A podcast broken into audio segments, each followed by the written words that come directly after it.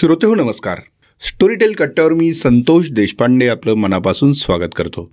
मित्रांनो तुम्हाला आठवत असेल मी एक किंवा दोन भागाच्या पूर्वी म्हणजे आपल्या दोन पॉडकास्ट होण्यापूर्वी एक पॉडकास्ट रिलीज केला होता. आणि त्याच्यामध्ये मराठी भाषिकांनी इंग्रजी वाचनाकडं कसं वळावं हा विषय आपण हाताळला होता.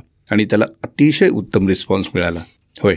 कारण इंग्रजी ही जगाची भाषा आहे. आणि म्हणून आपण त्याच्यामध्ये देखील वाचन केलं पाहिजे आणि आणखी समृद्ध झालं पाहिजे हा एक प्रकारे संदेश आपण त्यातनं दिला. या शृंखलेत पुढं जात आज मी आपली ओळख एका अशा लेखकाशी करून देतो आहे की जो अतिशय तरुण वयात ज्याची चार पुस्तकं आलेली आहेत इंग्रजीमध्ये आणि जो एक डॉक्टर देखील आहे स्टोरीटेल परिवारामध्ये त्याचं आता भविष्यात नाव सामील होईल याची मला खात्री वाटते. मीठ Aditya निघोत. Hello Aditya. Hello sir how you I am doing good आता आपण मराठीमध्येच बोलूया कारण जरी तू इंग्रजी लेखक असलास तरी तुझं मुळं जी आहेत ती शेवटी महाराष्ट्रातली आहेत. आणि म्हणून आपण मराठीत बोलूया. अर्थात काही गोष्टी तू इंग्रजीमध्ये देखील एक्सप्लेन करू शकतो. नक्की. सगळ्यात आधी तुझं अभिनंदन तुझी चार पुस्तकं आलेली आहेत. आणि सांगायला मला सर्वांना आनंद वाटतो की त्यातली बहुतेक पुस्तकं म्हणजे चारही पुस्तकं बेस्ट सेलर या कॅटेगरीमध्ये मोडली जातात. ॲमेझॉनवर तुम्ही सर्च केला आदित्य निघोत तर तुम्हाला त्याची सर्व पुस्तकं तिथे सापडतील. दोन हजार अठरा साली म्हणजे तो वैद्यकीय शिक्षण घेत असताना एम बी बी एसच्या फायनलला असताना त्याचं पहिलं पुस्तक आलं होतं until love sets up apart त्यानंतर दोन हजार एकोणीसला you and me it's complicated त्यानंतर तिसरं पुस्तक आलं अनबुक अँड अनबुक दोन हजार वीसमध्ये पहिलं जे त्याचं पुस्तक होतं त्याचा इंग्रजी अनुवाद अंटी लव्ह सेट्सस अपार्ट हे दोन हजार एकवीसला आलं आणि त्यानंतर दोन हजार बावीसला म्हणजे मागच्या वर्षी tag for life will you be my wife असा एक पुस्तक आलं. हा सगळा मोठा प्रवास आहे खरं तर. आणि विशेषतः वैद्यकीय शिक्षण घेताना आपली वाचनाची आणि लिखाणाची आवड जोपासत असताना आदित्यने हे सगळं करून दाखवलं. अतिशय तरुण वयात त्यांनी ह्या सगळ्या गोष्टी केल्या. आता आता देखील मला नाही वाटत तो पंचवीस सव्वीसच्या आसपासच असावा. इतक्या कमी काळात आदित्य एवढं तू लिहू शकला हा प्रवास मला सर्वात आधी जाणून घ्यायचा आहे. तू कसं सुरू केलं आणि इथपर्यंत कसा पोहोचला? जेव्हा मी सतरा वर्षाचा होतो त्यावेळेस तुमच्याकडे आलो होतो जेव्हा माझं पुस्तक पब्लिशसुद्धा नव्हतं झालेलं प्रकाशित नव्हतं झालं. त्यावेळेस पुस्तकाचं नाव होतं in the blink of an eye आपण ह्याच ऑफिसमध्ये इथेच असंच बसलो होतो. प्रॉब्ली हीच पोझिशन होती. अँड uh, तेव्हा म्हणजे मला माहीत नव्हतं की हे पुस्तक चालेल नाही चालेल बट uh, मी एक हजार प्रती छापल्या होत्या ज्या वर्षात uh, विकल्या गेल्या. मला काही केलं हे पुस्तक कमीत कमी दहा हजार प्रती विकल्या गेल्या पाहिजे. सो मी त्या शोधार्थ निघालो की मला कोण डिस्ट्रीब्युटर मिळतोय का कुठं मार्केटमध्ये बुक स्टोर्समध्ये अवेलेबल करत आहेत नाही करत आहे. मी माझे पुस्तकांचे प्रती जे होत्या माझ्याकडे बॉक्समध्ये होत्या त्या घेऊन जायचो. I used to go to F C road आपल्या इथं पुण्यात जे फेमस आहे. तिथं रस्त्यावर एक तीन चार असे दुकानं आहेत जे ऑफकोर्स पायरेटेड विकतात पण माझं ओरिजिनल होतं जे नावाजलेलं पण नव्हतं पुस्तक त्यांना मी देत होतो. आणि एक पन्नास साठ रुपयात विका फक्त एवढंच त्यांना म्हणायचो मी. जे असेल ते पैसे पण तुम्हीच ठेवा बट मला फक्त रिझल्ट द्या.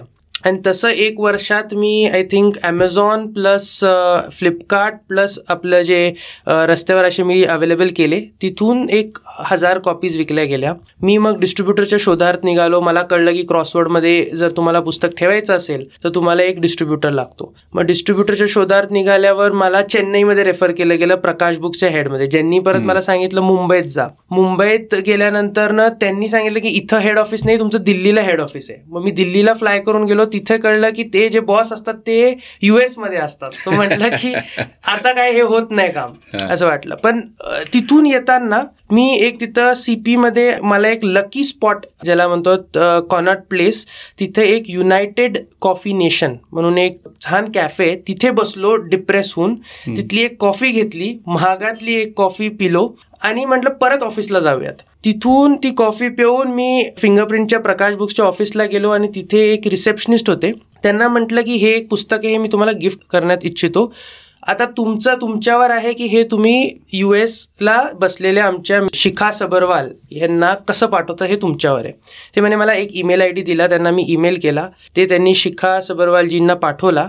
जे त्यावेळेस पब्लिशर होते फिंगरप्रिंटचे त्यांना ती स्टोरी आवडली ती रिपब्लिश झाली एक वर्षात आणि त्याच्यानंतरनं विदिन आय थिंक दोन महिन्यात दहा ते पंधरा हजार कॉपीज झटक्यात गेल्या. वाव तर अजूनही मी सीपीला जातो तर तिथली पहिले कॉफी पितो.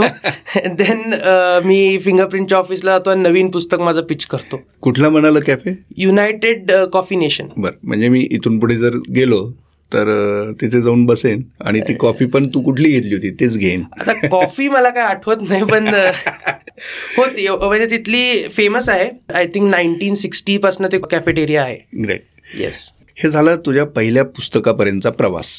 मुळात आपण लिहावं हे तुला किंवा आपण लिहू शकतो हे तुला कधी जाणवलं? आणि तू ते कशा गोष्टी मग एक्सप्लोर करत गेला? लहानपणापासूनच शाळेत ना असे स्कोलॅस्टिकचे काय म्हणतात त्यावेळेस अमेझॉन नव्हतं फ्लिपकार्ट नव्हतं एक तर क्रॉसवर्ड होतं किंवा छोटे बुक स्टोर्स होते इंडिपेंडेंट बुक स्टोर्स ज्यांना आपण म्हणतो. तर लहानपणी स्कोलॅस्टिकचे असे फॉर्म्स यायचे आमच्या स्कूलमध्ये त्याच्यामध्ये तुम्ही प्री ऑर्डर करू शकता तुम्हाला जे कुठले पुस्तकं हवेत.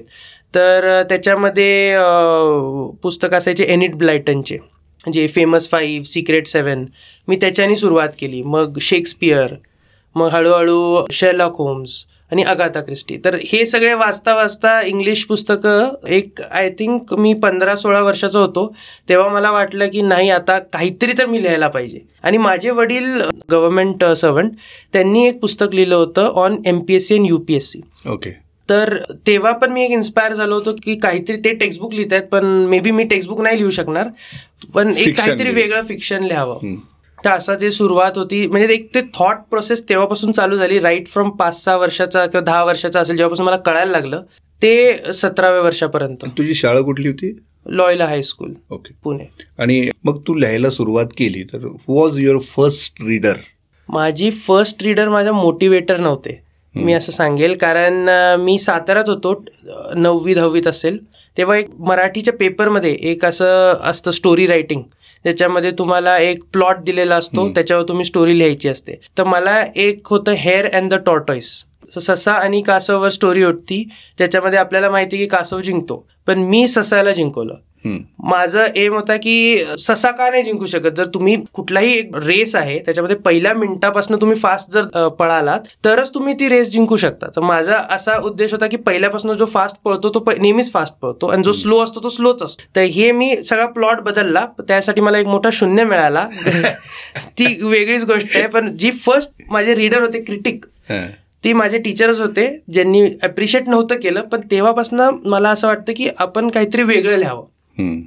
एका स्टोरीचे वेगवेगळे एंड राहू शकतात. तर ह्या ह्याच्याने मी ते पेपरमध्ये लिहिलं होतं आणि एक्झाममध्ये पण त्यासाठी मला काय अप्रिशिएट नव्हतं केलं पण तिथून ती क्रिएटिव्हिटी चालू झाली. वा आता तू क्रिएटिव्ह माइंडसेट आहे तुझ्यात आणि तू छान लिहू शकतो.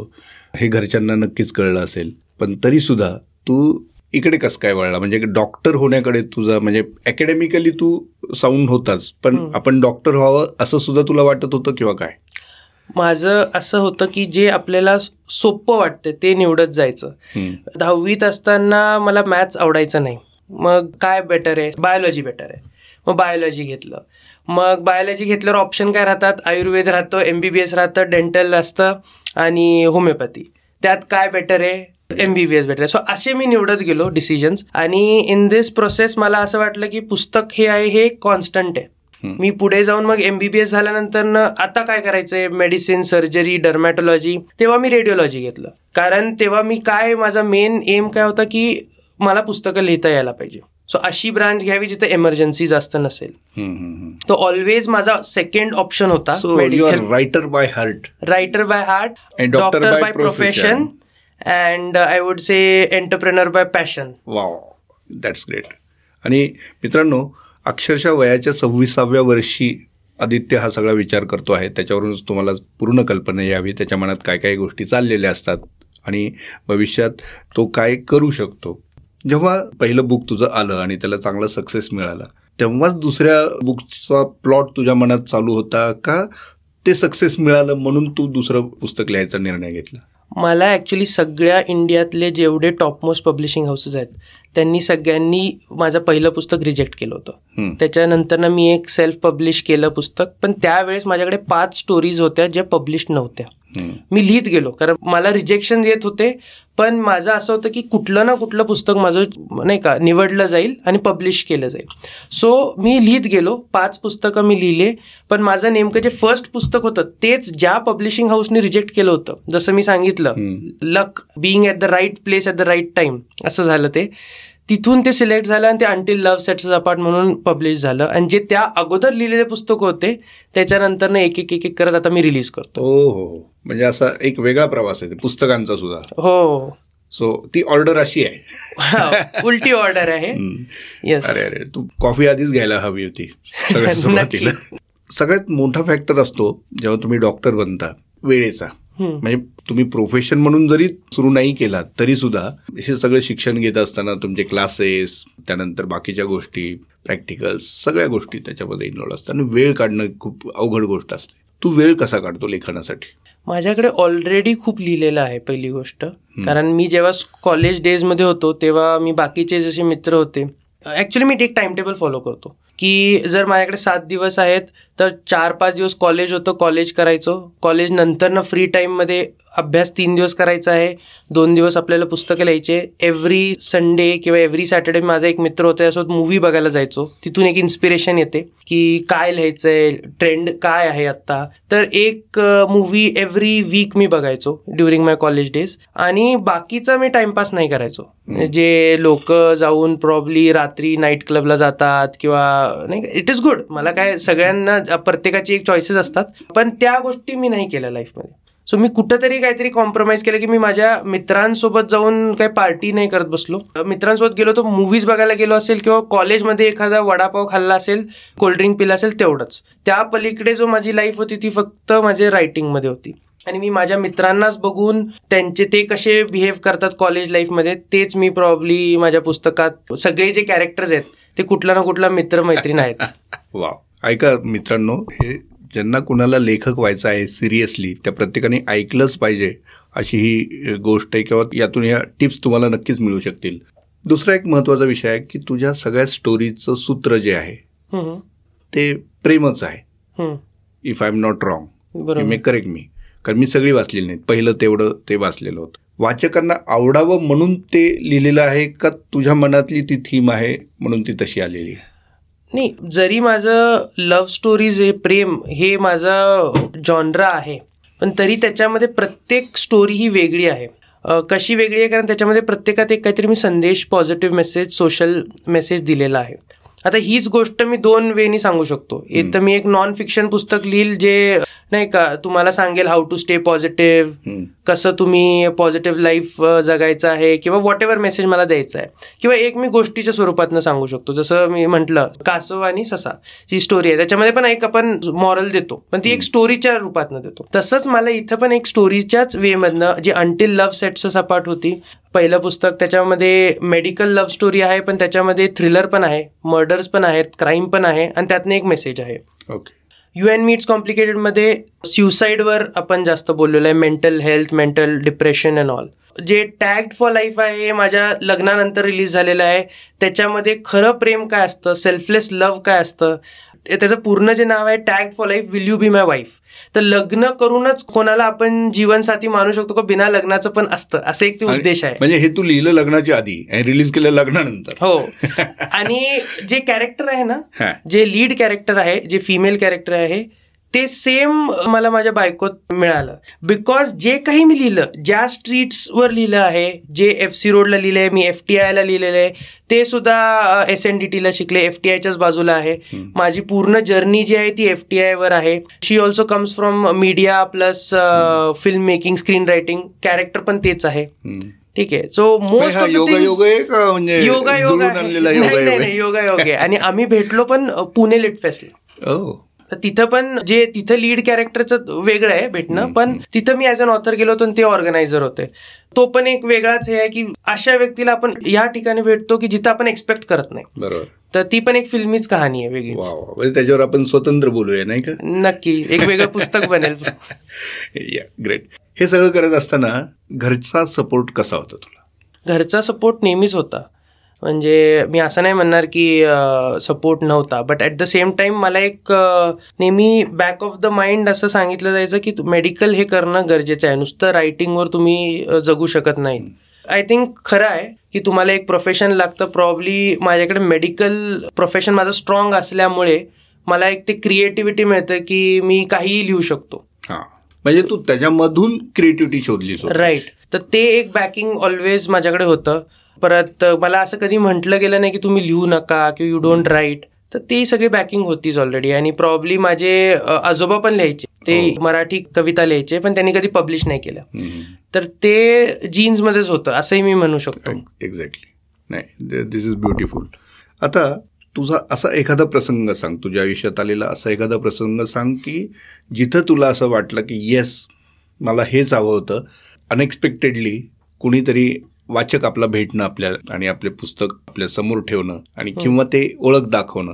असे भरपूर इव्हेंट्स आहेत पण एक रिसेंट इव्हेंट असा आहे की मी एक मूवी बघायला गेलो होतो कोथरूडमध्येच आपल्या. तर तिथे ज्या मूवीला मी गेलो होतो तिथे आलेले दोन व्यक्ती पण माझे रीडर वाचक होते.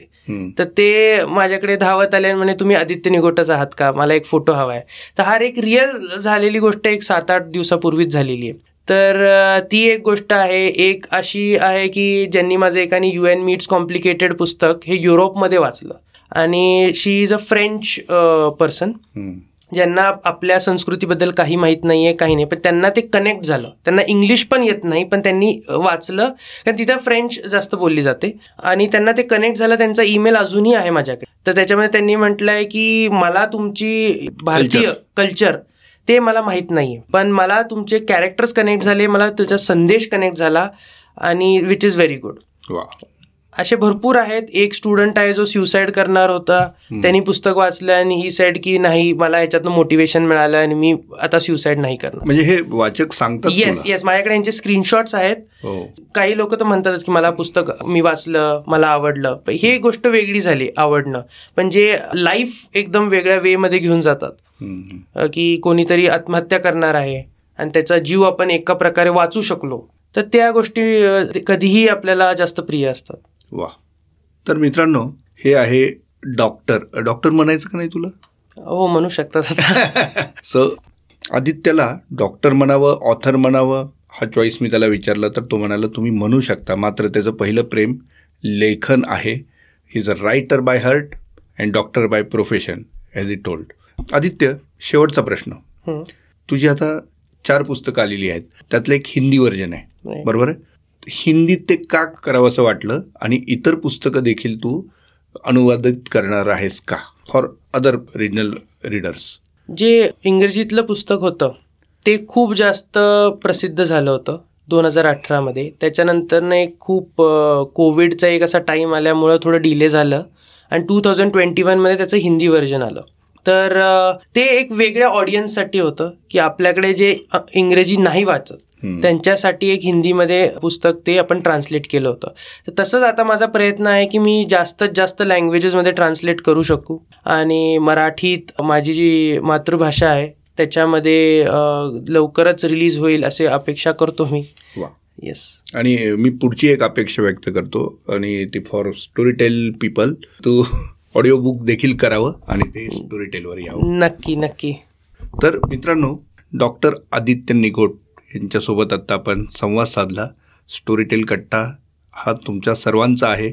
आदित्य अतिशय तरुण लेखक आणि उमदा डॉक्टर आहे. आणि लिखाणातून लोकांपर्यंत पोहोचवणं आणि व्यवसायातून लोकांना सेवा देणं ह्या दोन्ही गोष्टी तो अतिशय जबाबदारीने आणि तितक्याच तत्परतेनं करतो. या सगळ्या गोष्टींचा सार्थ अभिमान वाटतो. आपल्या स्टोरीटेल कट्ट्याच्या निमित्ताने तुमची त्याची ओळख करून देणं हा आज माझा मुख्य हेतू होता आणि मला असं वाटतं की तो सफल झाला. Thank you very much Aditya. Thank you sir